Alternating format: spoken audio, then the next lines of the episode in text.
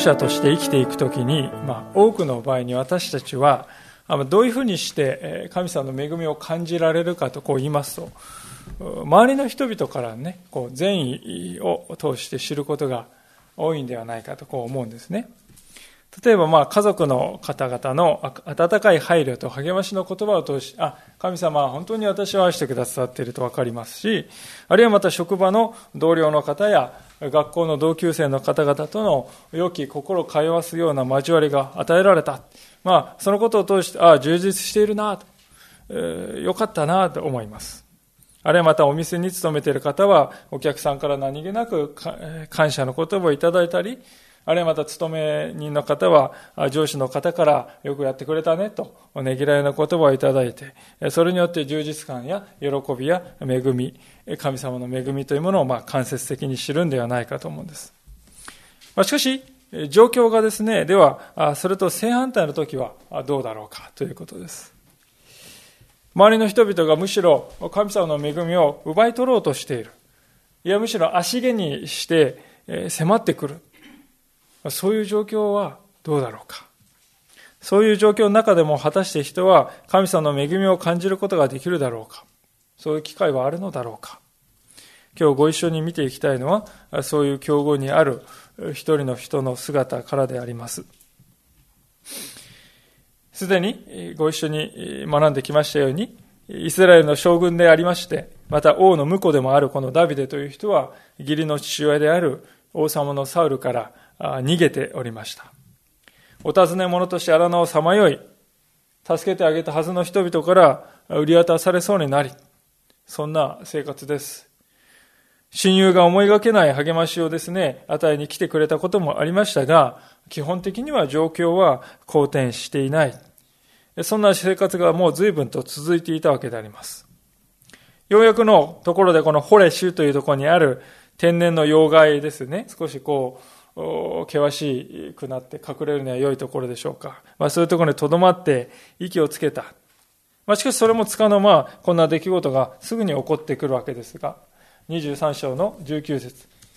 さて、自婦人たちがギブアのサウルのところに登ってきていった。ダビデは私たちのところに隠れているではありませんかエシモンの南、ハキラの丘のホレシュにある妖怪に、王様、今あなたが下っていこうとお思いでしたら下ってきてください。私たちは彼を王の手に渡します。サウルにダビデのいる場所を密告する人々がいたと聖書は書いています。それはしかも自負人と呼ばれる人ですね。自負という町。で、これはすでにですね、密告をダビデは受けたのは一度や二度のことではなくて、22章ではエドム人ドエグという人がダビデの居場所をですね、サウルに密告しております。で、この彼はエドム人でしたが、この今日の箇所に出てくる自負人というのはですね、ダビデと同じユダ部族の人々であります。つまり彼らは自分と同族のダビデの隠れ家をサウルに密告してダビデを売り渡そうとしたのであります。同族から裏切られるということ。まあ、それはダビデがどれほど大きな苦境の中にこの時置かれていたいるかを物語るものではないかと思うんですね。それでダビデはこの時の苦しみを後になってでしょうか、あるいはその渦中においてでしょうか、次のような詩にして表しておりますが、詩篇の54編というところを開けてみたいと思うのです。詩篇の54編は、第3版の聖書を使う方、957ページです。第2版の方、878ページになります。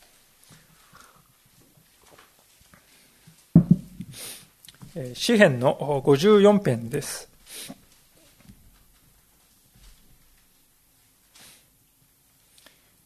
それでは読ませていただきます。表題のところもね、読ませていただきます。指揮者のために弦楽器に合わせて、ダビデのマスキール、ジフの人たちが来て、ダビデは我らのところに隠れているではないか。とサウルに言ったとき。まあ、その時に作られた歌だということです。神よ、皆によって私をお救いください。あなたの権威によって私を弁護してください。神よ、私の祈りを聞いてください。私の口の言葉に耳を傾けてください。見知らぬ者たちが私に立ち向かい、横暴な者たちが私の命を求めます。彼らは自分の前に神を置いていないからです。セラ。誠に神は私を助ける方。主は私の命を支える方です。神は私を待ち伏せている者どもに災いを報いられます。あなたの真実をもって彼らを慈ぼしてください。私は進んでいける、進んで捧げる捧げ物を持ってあなたに生贄を捧げます。主よ。慈しみ深いあなたの皆に感謝します。神はすべての苦難から私を救い出し、私の目が私の敵を眺めるようになったからです。ダビデは、この窮地において3つのことを神様に祈りによって表しております。まず第一のことは、神様は祈りを聞いてくださって救ってくださいとの切なる願いの祈りであります。戦いの最中の中にあるときに、私たちが捧げるべき祈りは何にも増してですね、このように率直にです、ああ、死を救ってください。私はこういう状況です。神様、どうぞお救いくださいというですね、切なる率直な救いの願いであります。神様はこういう飾り気のない率直な救いの願いを聞いたときに、それに応えずには、それに耳を傾けずにはおられない、そういうお方であります。で、ダビデが2番目に祈っていることは、自分に敵対している人々の現状を神様に申し上げるということです。ダビデは自負の人々のですね、心の中を見抜いていたわけです。3節をご覧いただくとそれがわかりますが、特に3節のこの最後に、彼らは自分の前に神を置いていないからです。とこう言いました。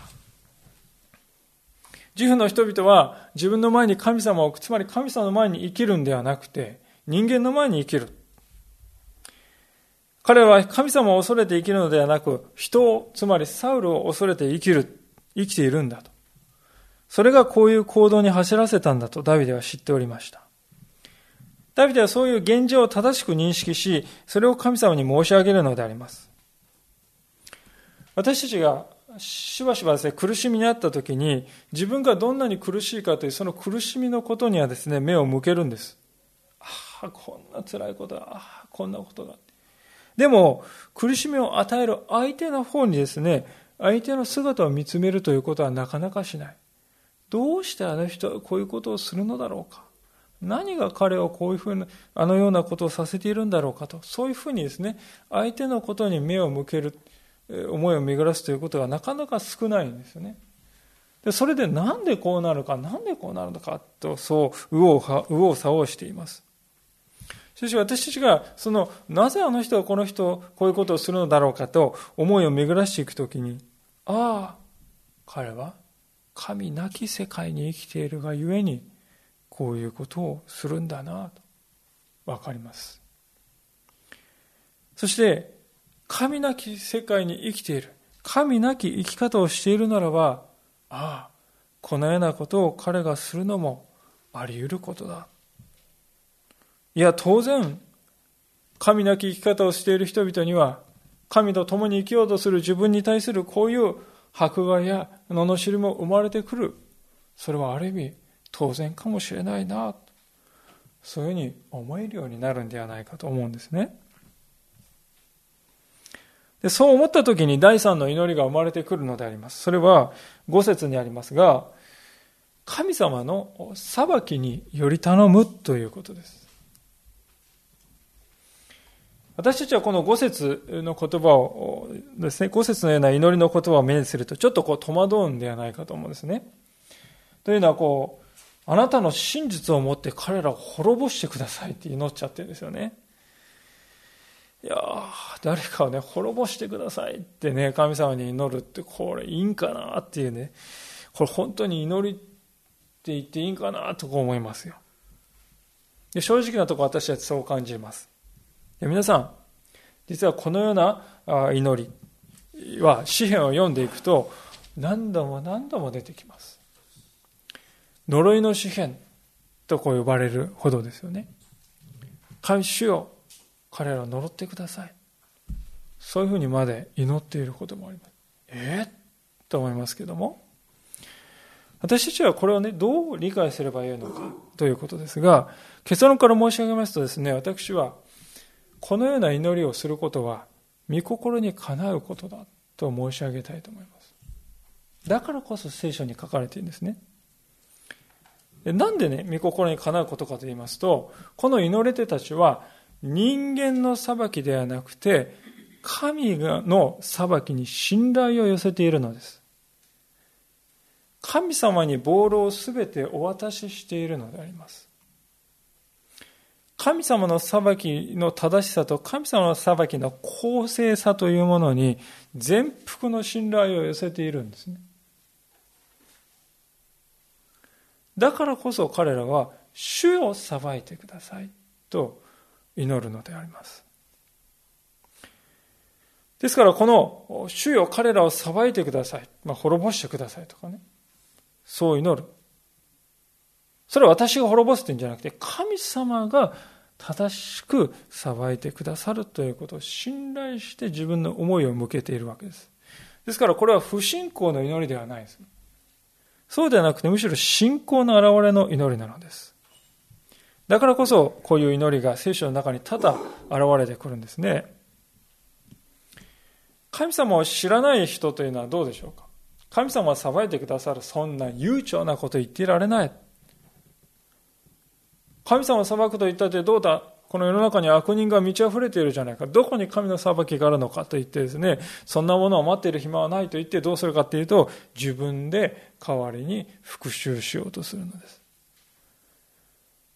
で、その結果どうなるかというと、復讐がですね、大体やられた分で終わることはなくて、やられた分の5倍ぐらいですね、やり返して、そさらに何をということで、さらに10倍になり、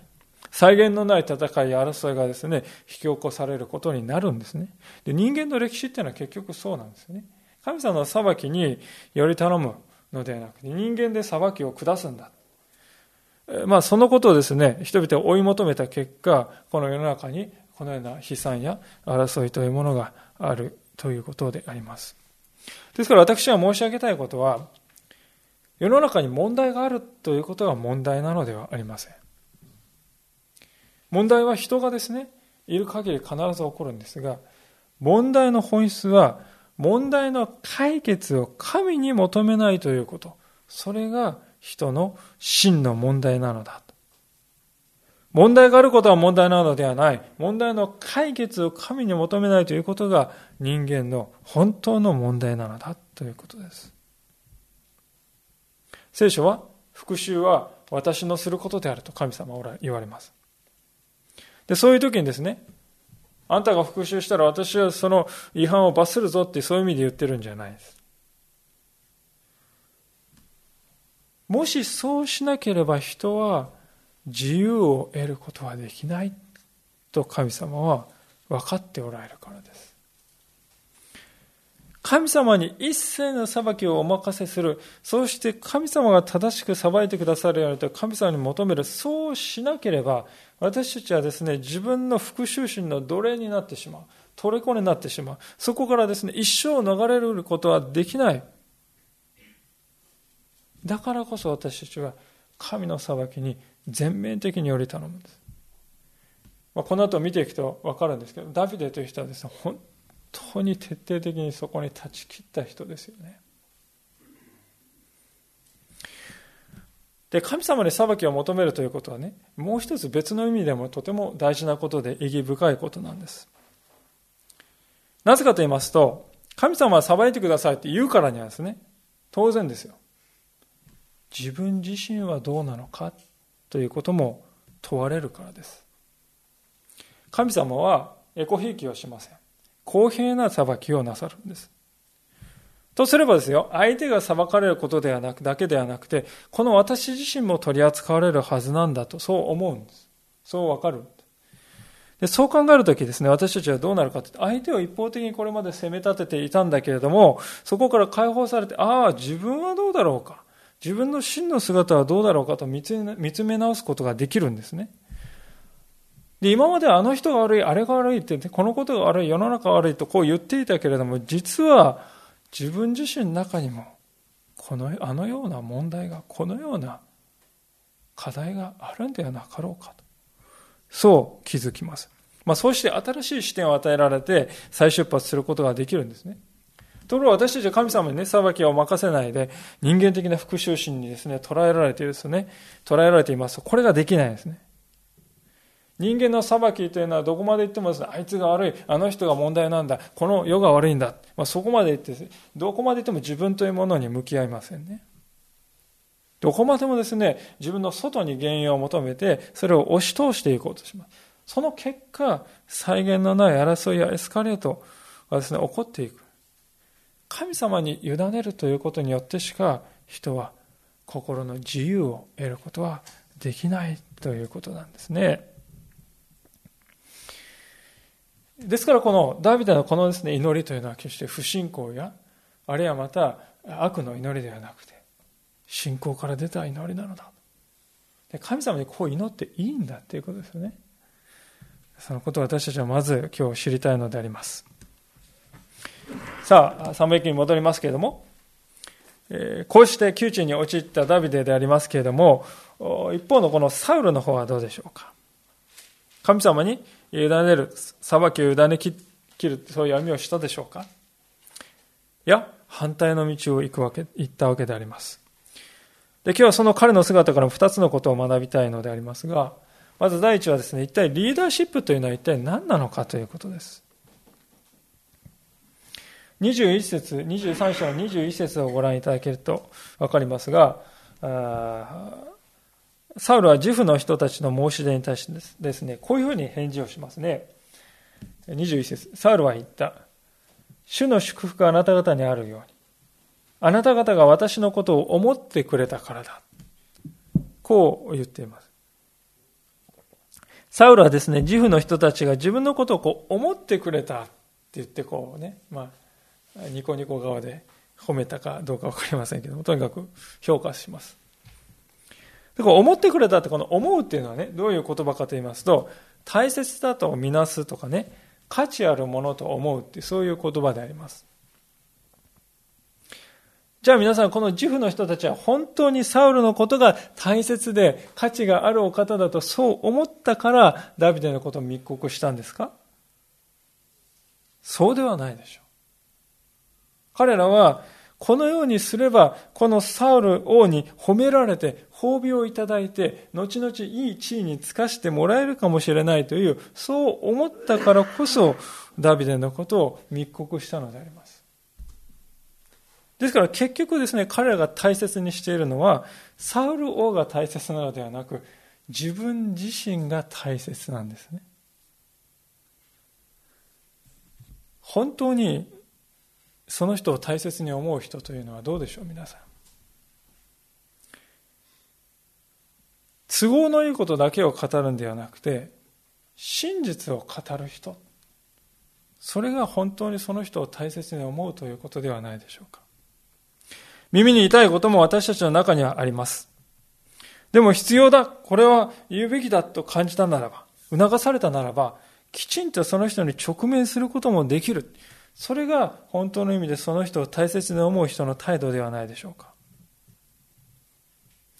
でしかしですね、もし人が権威主義的な態度、生き方に陥るとですね、どうなるかっていうと、周りからそういう真実を告げてくれる人がいなくなっていきますね。いや、むしろ権威主義というのは、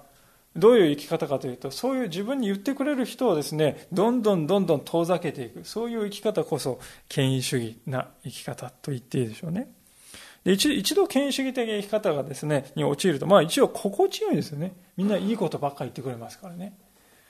耳に痛いこと言う人いなくなりますから、なんか心地よいですね。うふわうふわして生きられますよ。でそうするとますます独善的になっていきます。自分は正しいんだ。間違っているのはあの人だって生き方がどんどんどんどん強まっていきます。で、その結果どうなるかというと、周りの人々はですね、恐ろしいので、ますます媚びへつらうような態度を示してくるんですね。で、そのことを自分が本当に悟ることができるのは最悪の状態にですね、行き着かないと、その本当の自分の姿を悟り得なくなってしまうんですね。残念ながらこういうことはこの世の中においては多々見られると思います。皆さんが関わっておられる社会の中でもそういう方がおられるかもしれません。でも私たち自身の中にもそういう性質があるんだということを忘れてはいけないと思います。教会の中ですらそのようなことは起こり得るんだということです。本当の意味で私たちが神様の前にですね、頭を垂れてへりくだろうとしなければ、こういう生き方から逃れるということは困難なのであります。サウルの生き方、サウルの姿それを象徴していると思うんですね。で聖書が語るリーダーシップとは一体何かと言いますと、これとは対照的な姿が書かれております。マタイの福音書20章というところを開けてみたいのですが、マタイの福音書、新約聖書の初めでありますが、マタイの福音書20章、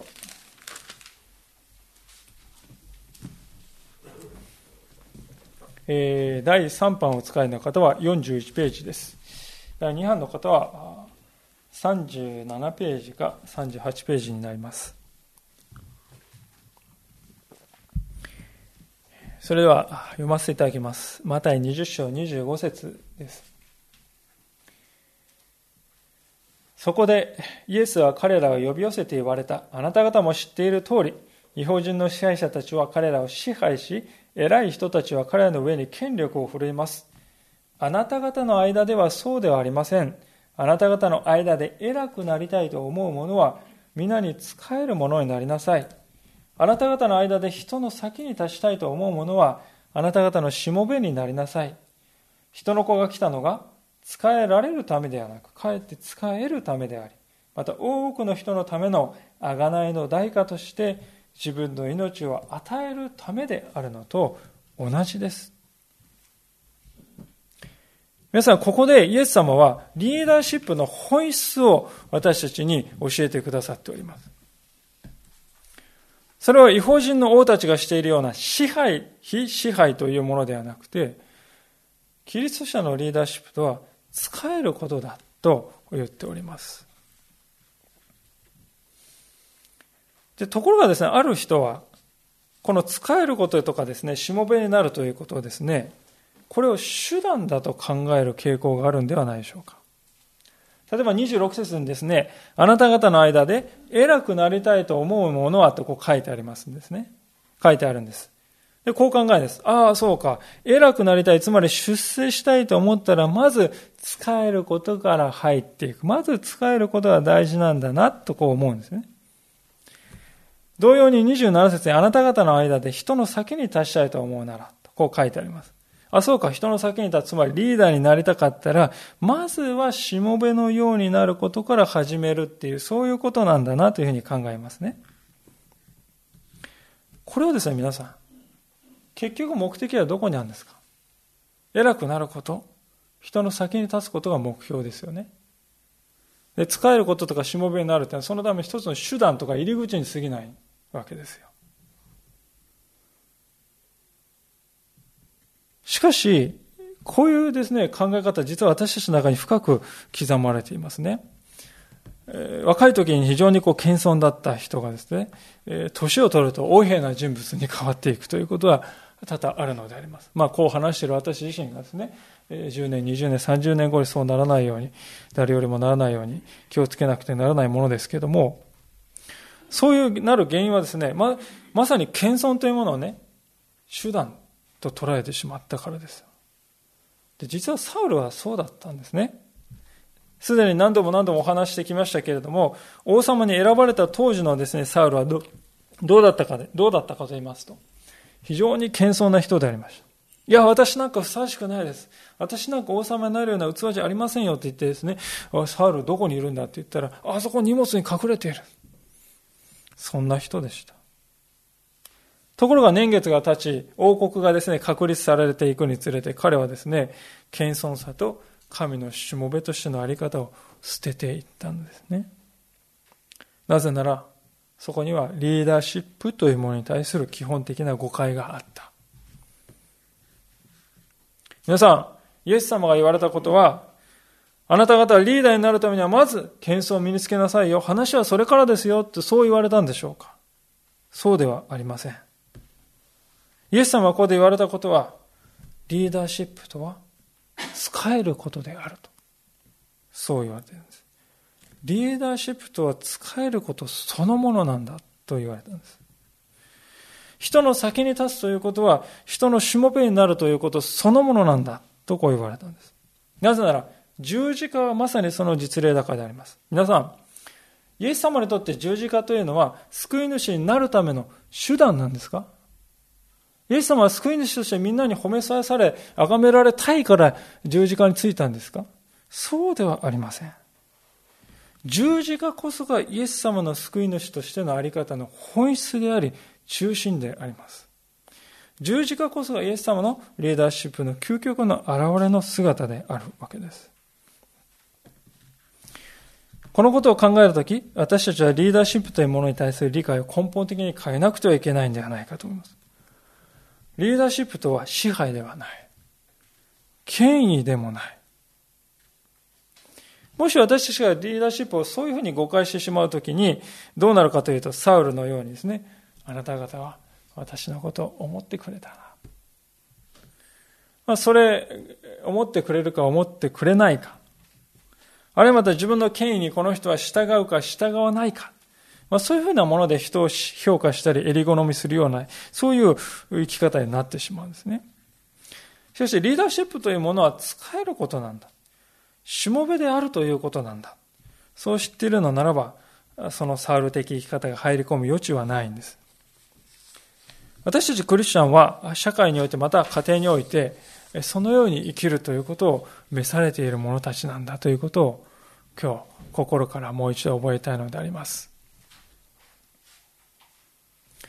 さあ、そういうわけでサウルはリーダーシップを誤解していたということをまず学びましたけれども、彼の姿からもう一つですね、非常に大きな問題があったことを学ぶことができると思うのです。23節どうぞご覧ください。第一サムエルに戻り、23章に戻っていますけれども、えー、ごめんなさい、22節ですね。さあ行ってもっと確かめてくれ。彼がよく足を運ぶところと、誰がそこで彼を見たかをよく調べてくれ。彼は非常に悪賢いとの評判だからとこう言いました。サウルはダビデのことをですね、あの男は非常に悪賢くて、悪賢くて、狡猾だと評判なんだ。とこう言います。サウルの目にはですね、ダビデという人はこういうふうに見えているのです。実際どうだったかというと、実際はこれと反対なんですよね。これまでもですね、見てきて分かりますように、また24章以降でですね、ダビデがどういう行動をとるかということを私たちはこれから見ていくことになります。そういう時にですね、彼が悪賢い、狡猾な男だと言えるかというと、全く反対であることが分かる。しかしどうでしょうか、皆さん。サウルの目には紛れもなく、こういうふうに映ってるんですよ。一体どうしたらこういうことが起こるのかと。実はこれこそが罪というものの現れなのであります。罪から悪意というものが出てきた結果であります。一旦私たちがある人のことを悪意で見るようになるとどうなるかと言いますと、一切のことが疑わしく思えてきます。一切のその人がやることなすこと全部がですね、私にこう不利益をもたらす、そんな風に見えてくるんです。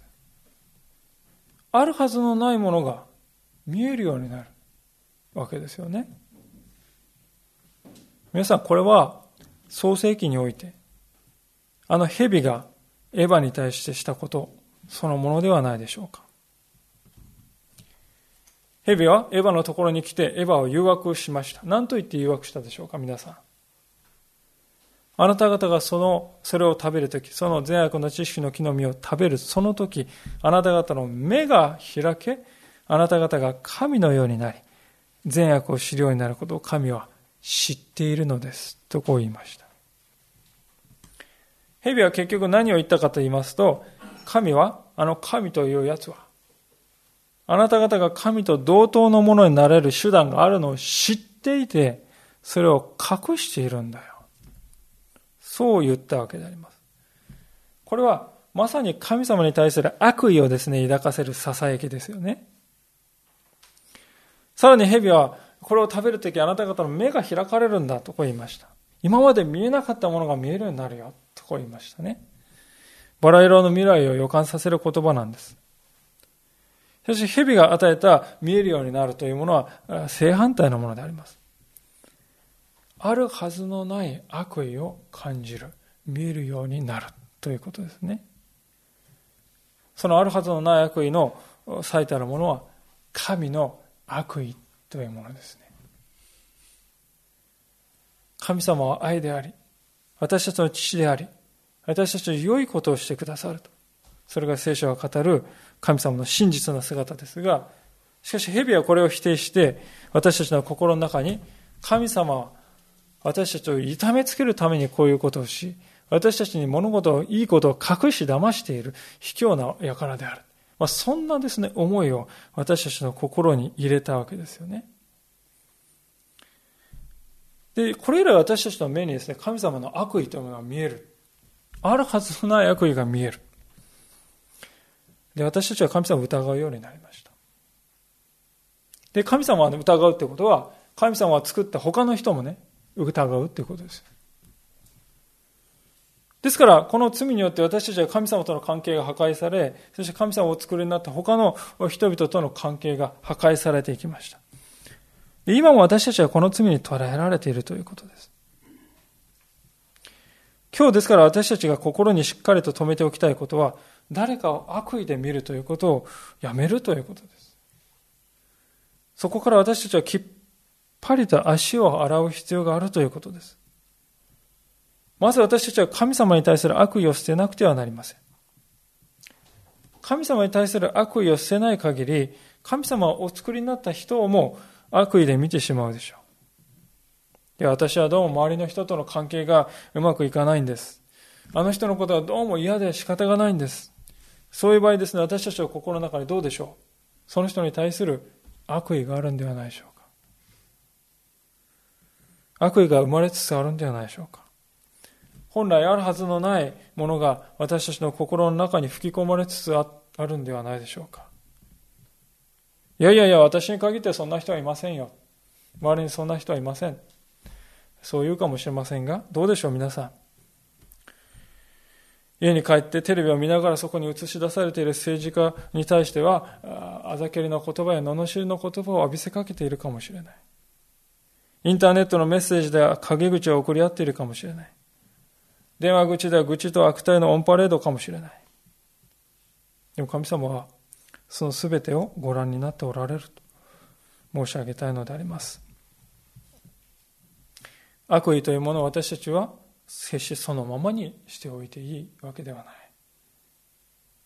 ところが私たちは他の人に対する悪意を心の中に溜め込んでいる場合がありますよね。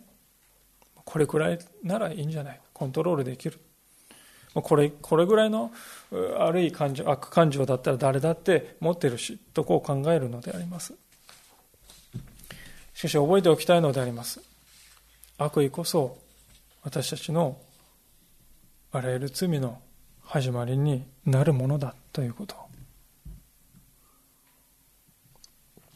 私たちはしばしばですねこの世界を間違って捉えている傾向があるんではないかと思うんですというのは、しばしば私たちはですね、この世の中に絶対的な善なるお方がいる。そして絶対的な悪なるお方がいる。で、この二つの陣営があって、善の陣営と悪の陣営があって、この善と悪がですね、こう正面から対決してバトルしているってね、そういう世界を理解する。そういうふうにですね、世界を理解していることはないでしょうか。神様は絶対的な善なるお方で、サタンは絶対的な悪なるもので、私たちはその中間で右往左往しているってね、そういうふうにイメージを持ちます。でも皆さん、これは聖書が語る世界観ではありません。それは、ゾロアスター教とかですね、様々な異なったものが教えている世界観であります。はっきり申し上げたいことは皆さん、サタンは絶対的な悪ではないということであります。この世の中に絶対的な悪というものは存在しないのであります。天地万物のすべては神の支配の中にあるということを聖書は語っています。天地万物のすべてはですね、神の支配の中にある。片方の領域は善なる神様領域支配し、もう片方はですね、悪なる、絶対的な悪なるものが支配している。そのバトルがあるというふうに私たちはよう理解してはいけない。神様が一切を支配しておられるのです。しかしその世界の中に人を神から引き離そうとする誘惑者がいるのだということです。それがサタンであります。で、その人を神様から引き離そうとする誘惑者が何を用いて誘惑か誘惑するかというと、これが悪意ですよね。人間の罪の多くはいきなり罪がボーンと出てくるんじゃないですね。悪意から始まるのであります。神に対する悪意を抱くことで人は神を捨て、神から離れていきます。人間に対する悪意を抱くことで、憎しみや妬みや罪悪、嫌悪感が出てきて、やがては殺意にまでも至るのであります。サウルの姿を皆さんぜひご覧いただきたいのですが、読者である私たちには一体ダビデのどこをどういうふうに見たらね、サウルのようなですね、妬みだとか、殺意の虜になってしまうかってね、異常だとか思いますよ。不思議に思うんです。しか覚えていただきたいのです。彼は私たちの心の中の在り方を映し出す鏡のような人物だということです。私たちの中には、ないものを見えるようにさせるような罪の性質が厳然と存在しているのです。私たちを神様から引き離そうとする、その力が私たちの心の中には働いているということです。ですからもしそれをそのままにしておくと私たちはサウルのように無実の人を見てあの男は非常に悪賢い男でというふうにね平気でそういうふうにできるようになってしまうわけです。ですから悪意というものをですね決して甘く見てはいけない。それは人間関係を破壊するものですし神様との関係を断絶させる極めて大きな力を持った罪であります。私たちは誰に対する悪意でもどんな人に対する悪意であってもどんな大きな大きさであろうとも神様の十字架の前、死の十字架の前にそれを差し出して放棄すべきであります。そうしないと結局はその悪意が私たちを食い潰していくようになる。サウロの姿はまさに私たちへの警告なのであります。こうしてダビデの居場所をサウルはついに突き止めました。こうサウルはですね、そうすると、ハイエナのようにダビデの追跡を開始していくわけであります。マオンの荒野というところで追跡が行われたわけですが、マオンの荒野っていうのはイスラエルって細長い国ですよね。で細長い国の真ん中辺はですね、一番標高が高いんです。海に行くにつれて低くなっていて、だ真ん中辺がだんだん高くなって、そしてこう、こっち側に行くともっと低くなる。視界っていうのはね、海抜マイナス300メートルのところにありますよね。で、このですね、マウンの荒野っていうのは、この一番高いところから視界にですね、向かって低くなって、この辺りにあるわけです。でそういうところにサウル軍のですね、何千という兵隊が捜索しながら、まあ、押し寄せてくるわけでありますね。26節サウルは山の一方の側を進み、ダビデとその部下は山の他の側を進んだ。ダビデは急いでサウルから逃げようとしていた。サウルとその部下がダビデとその部下を捕らえようと迫ってきていたからである。ダビデはついにある山のところで包囲されそうになるわけです。まさに絶対絶命の状況が今読んだ26節に書かれております。で皆さんこれはどういう状況でしょうか？私は以前ですね、思っていたのはですね、こういう山がこうありましてね、えー、ダビデたちはこうこっち側をこう逃げて、サウルたちはこっち側をこう追いかけてね、まあ、ぐるぐる 回っているイメージですね。あのトムとジェリーみたいなですね、感じ。ああいうイメージだったんですけども、こういう状況ではどうもないようですね。ある研究者によりますと、おそらくはですね、このナイフの刃のようにですね、えー、切り立った尾根のような場所があるそうです。長さ、まあ、1.4キロぐらいあって、こう両側こう絶壁になっていてですね、こっち側のですね、尾根の部分をダビデがここに逃げています。で、こちら側ですね、サウルがですね、ダーッとこう押し寄せている。そういうですね、えー、場所だよう、そういう状況ではないかと、こう言われています。で、こっち側降りていくとどうなるかっていうと、視界があるんですね。で、この視界の近くっていうのは皆さん不毛の土地ですよ。もう何もない場所です。で、そういうところに逃げていくってことはもう遮るものが何もないわけですから、もうバレバレという状況ですね。ですから、この1000メートルぐらいの距離ですね、追いかけられているときに、もう絶対絶命であります。こっち側のもう開けてるところに逃げたらもうどこに行こうとすぐ分かってしまうという、そういう状況だが、この26節。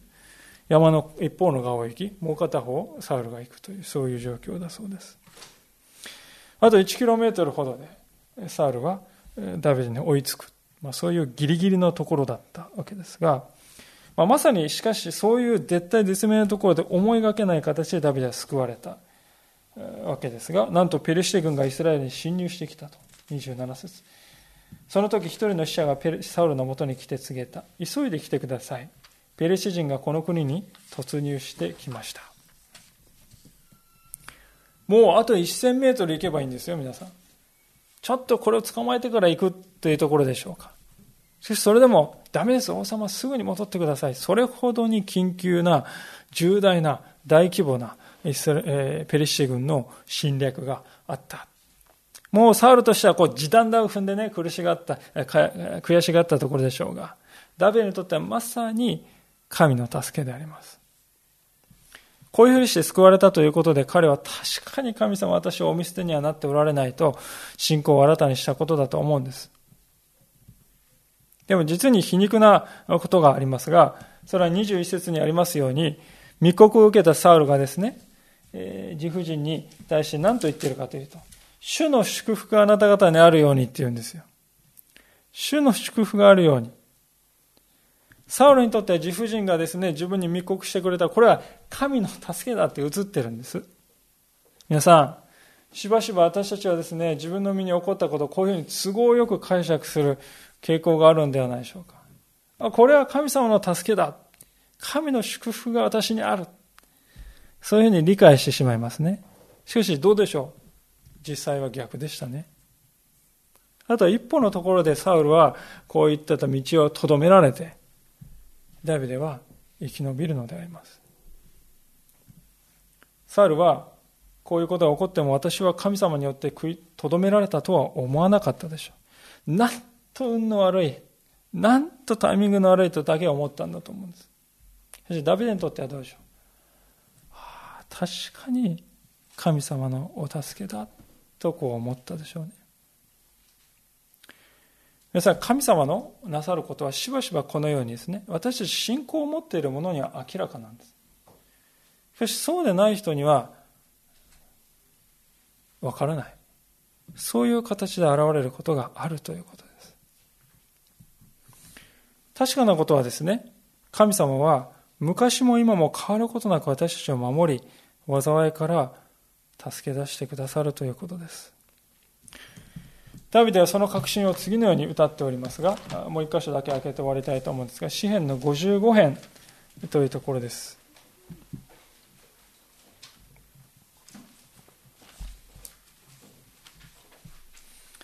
えー、詩篇の55編22節950第3波の方は959ページです。第2版の方は879ページか880ページです。詩編55編の22節をお読みします。これを皆さんでではご一緒に読んでみましょうか。詩編55編22節3。はい。あなたの重荷を主に委ねよ。主はあなたのことを心配してくださる。主は決して正しいものが揺るがされるようにはなさらない。主は決して正しいものが揺るがされるようにはなさらない。神様は私たちのことを気にかけておられ、心を配っておられる。私たち主にある限り私たちの道が揺らいで滅んでしまうということは決してないのだと。これがダビデの確信でありました。確かに思いがけないこともありました。自分の同族から密告されるということは、彼の人生にとって本当につらい、最も辛い瞬間であったかもしれませんね。同じこの詩篇の55編の12節のところをぜひ見ていただきたいんですが、彼はそうこういうふうに言っております。これは皆さんダビデが作った詩篇でありますが、55編12節をお読みします。誠に私をそしる者が敵ではありません。それなら私をし、私は忍べたでしょう。私に向かって高ぶる者が私を憎む者ではありません。それなら私は彼から身を隠したでしょう。そうではなくてお前が、私の同輩、私の友、私の親友のお前が、私たちが一緒に仲良く語り合い、神の家に群れと一緒に歩いていったのに、死が彼らをつかめばよい。彼が生きたまま読みに下るがよい。悪は彼の住まいの中、彼のただ中にあるから。そうではなくてお前が、私の同輩、私の友、私の親友のお前が。これは本当に試される瞬間であります。なぜどうしてとこう叫びなく叫びたくなる瞬間であります。しかし、たとえこのような状況においても、主は私を揺るがされることはないとダブヤは確信しています。だからこそ、そのすぐ後に、先ほど読んだ22節のように、あなたの重荷を主に委ねよ。主はあなたのことを心配してくださる。主は決して正しいものが揺るがされるようにはなさらないと告白できたんですね。信仰者として生きることの幸いというのはですね、皆さん人生を振り返った時に最後の瞬間にはですね、いつも、ああ、主は正しいものから救いを揺るがされることはないんだと告白できるということです。これに尽きると思うんです。神様は必要たらばペリシテ人を動かしてダビデをお救いになる。イスラエルが後の時代にバビロンに捕らえられて移されて補修を受けてその後にペルシャがその国を引き継ぎました彼らがイスラエルに帰ってくる時に、役割を果たしたのはクロス王という王様ですよね。このクロス王っていうのはクセルクセスという王でギリシャと戦争をやったですね王として知られております。世界史の中に名を残している有名な王であります。でその彼がねイスラエル人お前たちは国に帰ってよい神殿を再建せよと言って命じるっていうですねありえないことが起こるんですよね。神様は時にそのようにして私たちのために神様を信じていない人さえも動かして私たちを守ってくださるということです主は決して正しいものが揺るがされるようにはなさらないこれが私たちの神様の驚くべき宮座であります。この神様に全幅の信頼を置いて歩んでいきたい。そう思わされます。お祈りいたします。